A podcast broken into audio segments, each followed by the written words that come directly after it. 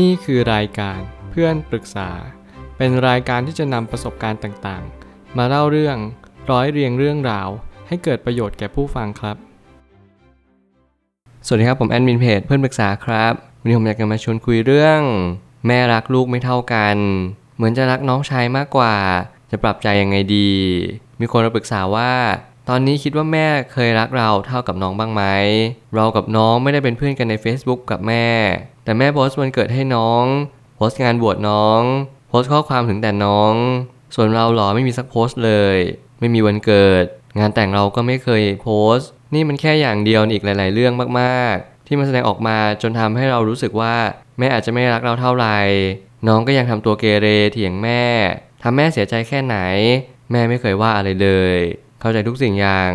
เขาชื่นชมน้องให้คนอื่นฟังอยู่เสมอ แต่ก็ไม่เคยพูดชื่นชมเราเท่าไหร่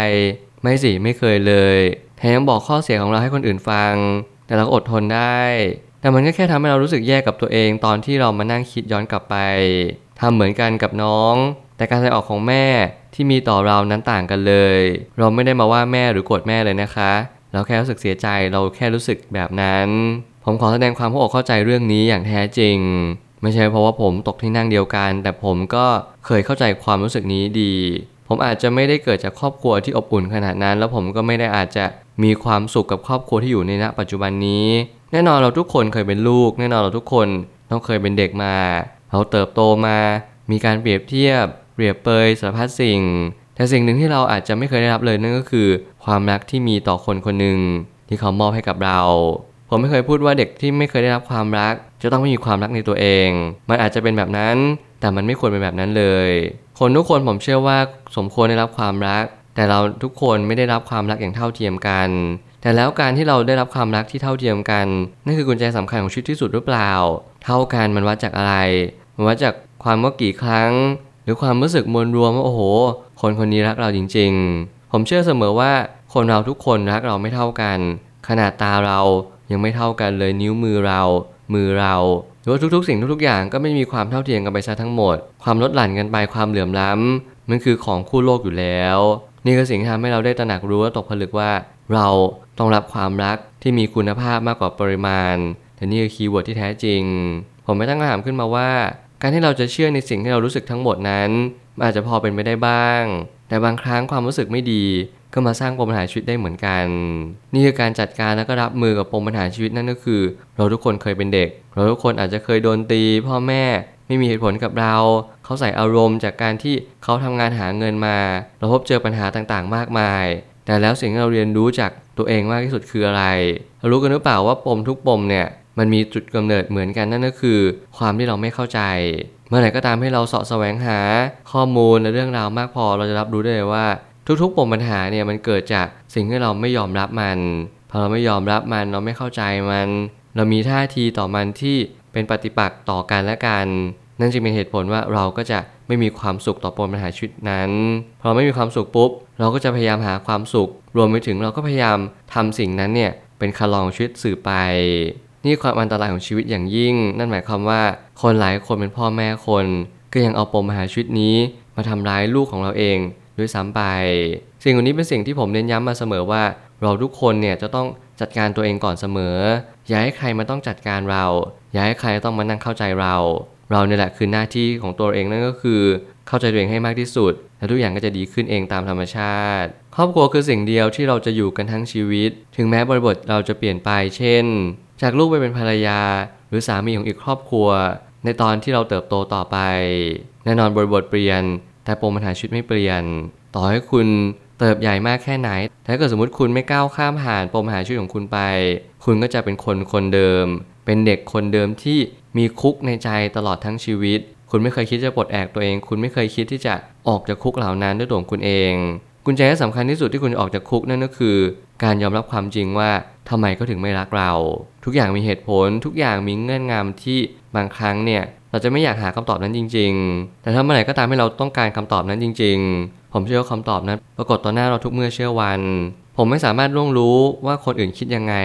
ต่อความรักที่มีต่อผม หรือว่าต่อคนอื่น แต่ผมเชื่อเสมอว่าทุกคนจะเลือกรักในสิ่งที่ทุกคนนั้นอยากที่จะรักถ้าหากว่าพ่อแม่เราอาจจะเติบโตในครอบครัวที่ รักลูกชาย รักลูกสาว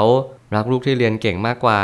รักลูกที่ให้เงินเดือนมากกว่า หรืออะไรก็แล้วแต่ที่มันมากกว่าน้อยกว่า แบบนี้ตลอดเวลา สิ่งเหล่านี้ผมเชื่อว่าไม่ใช่สิ่งที่ผิดหรือถูก เพียงแต่ว่าแต่ละคนนั้นรับมือกับปัญหานั้นต่างกัน มีบางคนที่พยายามจะยัดเยียดความรู้สึกให้กับเรา ไม่ว่าจะต้องเป็นการเรียนจบสูงๆการที่เราต้องมีตำแหน่งหน้าที่การงานที่มั่นคง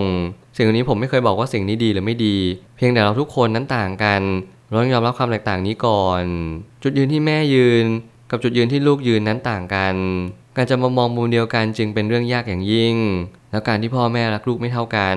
สามารถเป็นไปได้เสมอ แน่นอนผมไม่ได้พูดเอาใจใครเลยรวมถึงตัวผมเองด้วยแน่นอนเราทุกคนมีครอบครัว เราทุกคนก็มีพ่อแม่และเราทุกคนก็ต้องเคยทะเลาะกับพ่อแม่ของเรา แต่แล้วสิ่งที่เราต้องเรียนรู้ในชีวิตประจำวันนั่นก็คือ มุมมองวิวพอยต์ของเราและลูกไม่เหมือนกัน เราอาจจะเป็นพ่อแม่คนอาจจะเป็นลูก แน่นอนเรามีมุมมองที่ลดหลั่นกันไปตามประสบการณ์ ลูกก็จะมีมุมมองของลูกว่าทำไมพ่อแม่ถึงทำแบบนี้ พ่อแม่ก็จะมีมุมมองแบบนั้นว่าทำไมก็ถึงทำแบบนั้นออกไป สิ่งนี้เป็นสิ่งที่ผมเชื่อว่า เรามีตรงกลางที่ใหญ่พอสมควรที่อาจจะมีแกลบที่กว้าง มากเกินไปที่ทำให้เรากับคนในครอบครัวนั้นจะมาบรรจบซึ่งกันและกัน แต่แล้วสิ่งที่เราต้องสร้างวัฒนธรรมในครอบครัวนั่นก็คือ การเปิดใจคุยกัน การมีดีคอนเซชัน การพยายามหารือซึ่งกันและกันในเรื่องของความรู้สึกในแต่ละวันในแต่ละปีเรารู้สึกกันยังไงเรามีเวลาให้กันมากน้อยเพียงใด สิ่งนี้แหละผมเชื่อว่ามันทำให้ความสัมพันธ์ครอบครัวนั้นกระชับมากขึ้น แต่แล้ววัฒนธรรมบางครอบครัวนั้น ไม่อยากที่จะคุยกัน คุยกันก็เหมือนทะเลาะกัน ยิ่งคุยยิ่งห่าง เวลาคุยปุ๊บ เรามีความรู้สึกโอ้โหรังสีอมหิตมาจากไหน นี่แหละคือความเป็นจริงของแต่ละครอบครัวแต่ละวัฒนธรรมที่แตกต่างกันไปจริง ๆ เราจึงไม่สรุปรวมว่าเราควรทำอย่างไร พียงแต่เราทำหน้าที่ของเราให้ดีที่สุดแค่นั้นก็พอ เหตุผลของการรักลูกไม่เท่ากัน ก็จะแตกต่างกัน ไม่ว่าจะเป็นลูกคนนี้น่าเป็นห่วงมากกว่า หรือไม่ก็ลูกคนนั้นสามารถตอบโจทย์ในความฝันของแม่มากกว่า ผมเชื่อว่าจริงๆแล้ว พ่อแม่เนี่ยมีความรักลูกอย่างเท่าๆกัน ในจุดที่สมมาตรหรือสมดุล เขาพยายามทำหน้าที่นั้นอยู่แล้วเพราะเขาเรียนรู้มาจากอดีตว่าพ่อแม่รักลูกไม่เท่ากัน ผมเชื่อว่าคำว่ารักลูกไม่เท่ากันเนี่ย มันมีมานมนานมากๆ มันมีตั้งแต่รุ่นยาย รุ่นปู่ย่า รุ่นอะไรต่ออะไร แต่ทำไมทุกคนก็ยังมีความรู้สึกที่เป็นเหมือนเดิมหรือคล้ายคลึงเรื่องเดิมอยู่มาเสมอ นั่นก็เพราะว่าจริงๆ แล้วพ่อแม่ทุกคนมีนิสัยและลูกก็มีนิสัยของทุกคนเอง เราต้องเรียนรู้บางคนเห็นแก่ตัวบางคนนึกถึงคนอื่นเยอะ แต่ละคนนั้นไม่เหมือนกัน เราก็จึงมีความรักอย่างละเท่า ๆกันไม่ได้ ถึงแม้พ่อแม่จะพยายามแค่ไหน และทุ่มเทสัมภาระกำลังทั้งหลายเหล่านี้ มากน้อยเพียงใด เขาก็ยังไม่สามารถที่จะยืนหยัดต่อสู้กับความจริงได้ให้นี่ความเป็นจริงว่า ถ้าเราอยากเป็นคนที่ถูกรัก เราก็ต้องเป็นคนน่ารักก่อนเสมอ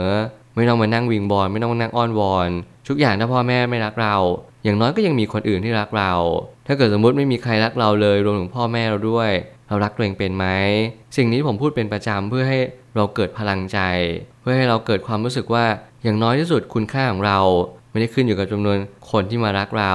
แต่ขึ้นอยู่กับคุณภาพความรักที่เรามีให้แก่ตัวเอง นี่แหละคือสิ่งที่สำคัญที่สุดในชีวิต สุดท้ายนี้ทั้งนี้ครอบครัวเป็นจุดที่จะสร้างอัตลักษณ์ตัวตนเรามากที่สุดในทุกบริบท ไม่ว่าจะเป็นความเชื่อ ความศรัทธา และเมล็ดพันธุ์ของชีวิต ให้กลายเป็นคนคนหนึ่งของสังคมสืบไป แน่นอนครอบครัวคือจุดเริ่มต้นและเป็นรากฐานของทุกๆสิ่ง เราต้องเรียนรู้สิ่งหนึ่งที่สำคัญที่สุดนั่นก็คือ อัตลักษณ์ตัวตนที่เราเป็นทุกๆวันนี้ เกิดจากปมปัญหาชีวิตทั้งหมดทั้งสิ้น และมันก็จะมาจากพ่อแม่ที่ทำให้กับเรา ถ้าเกิดสมมุติเรารู้แล้วว่าพ่อแม่ไม่รักเรามากที่สุดเราต้องตั้งคำถามว่าเพราะเหตุใดก็ถึงทำแบบนั้นคำตอบอาจจะมีมากมายก่ายกองคำตอบนั้นอาจจะไม่มีสูตรสำเร็จ และคำตอบนั้นอาจจะไม่ช่วยให้เรามีความคิดที่ดีขึ้น แต่อย่างน้อยที่สุดคำถามนี้มันทำให้เรา มีความคิดที่เปิดกว้างมากขึ้น อย่างน้อยที่สุดเรามองแบบวิเคราะห์แบบขั้นสูงไปเลยว่า ในท้ายที่สุดแล้วจริงๆต่อให้เขารักเราหรือรักน้องมากกว่า มันก็ไม่ได้มีผลทำให้ชีวิตของเราดีขึ้นหรือแย่ลงเลย ความรู้สึกที่เขามีต่อคนคนหนึ่ง ไม่ได้สำคัญเท่ากับความรู้สึกเราที่มีต่อเขา มีหลายคนมากๆเลยที่พยายามจะให้ทุกคนมารักเรา แต่ในความเป็นจริงแล้วมันไม่สามารถเป็นแบบนั้นได้เลย หน้าที่ของเราภารกิจของเราก็คือรักคนอื่นให้เป็น เรียนรู้จะรักคนอื่นอย่างละเท่า ๆกัน วันหนึ่งถ้าเกิดสมมติเรามีลูก เราก็อาจจะเข้าใจว่าทำไมพ่อแม่ถึงไม่รักเราและทำไมพ่อแม่ถึงรัก ลูกไม่เท่ากันในแต่ละคน เหตุผลนั้นอาจจะดูง่ายดายมากเลยก็แค่ นิสัยเราต่างกัน เรามีสิ่งที่ไม่เหมือนกันเยอะ รวมไปถึงอาจจะทะเลาะกันบ่อยเกินไป จนเรารู้สึกเอือมระอา ไม่อยากมองหน้าไม่อยากคุย สิ่งเหล่านี้เป็นสิ่งที่ถ้าเราเข้าใจเรามองรายละเอียดให้เป็น เราก็จะรู้ว่าแต่ละคนมีนิสัยที่ไม่เหมือนกันจริง ๆ บางคนเอาอกเอาใจเก่ง บางคนพูดจาน่ารัก บางคนพูดจาขวานผ่าซาก บางคนพูดจาห้วนๆสิ่งเหล่านี้เป็นสิ่งที่เราต้องเรียนรู้กันในแต่ละวัน ครอบครัวเป็นเหมือนเมล็ดพันธุ์อันสำคัญยิ่ง ต่อให้เราไม่เข้าใจก้าวข้ามผ่านไปไม่ได้ แต่ขอให้เราได้คำตอบว่าวันหนึ่งเราจะเข้าใจสิ่งเหล่านี้ อย่าให้ตอนนี้มันกลายเป็นปมปัญหาชีวิตเลย เพราะยิ่งถ้าเกิดสมมติมันเป็นปมปัญหาชีวิตต่อไป เวลาให้เรามีลูกมีครอบครัว เราก็จะมองไม่เห็นตัวเองเชกเช่นเดียวกัน ขอให้เราคิดและอย่าลืมว่าปมปัญหานี้ช่วยอะไรเราได้บ้าง อย่าให้มันมาทำลายชีวิตของเราเลย ขอแบบนี้วิงวอนแบบนี้ และอย่าลืมตั้งคำถามอย่างเด็ดขาด แล้วหนึ่งคุณจะได้คำตอบ ผมเชื่อว่าทุกปัญหาย่อมมีทางออกเสมอ ขอบคุณครับ รวมถึงคุณสามารถแชร์ประสบการณ์ ผ่านทาง Facebook Twitter และ YouTube และอย่าลืมติด Hashtag เพื่อนปรึกษาหรือ f r ร e n d t a l k ด้วยนะครับ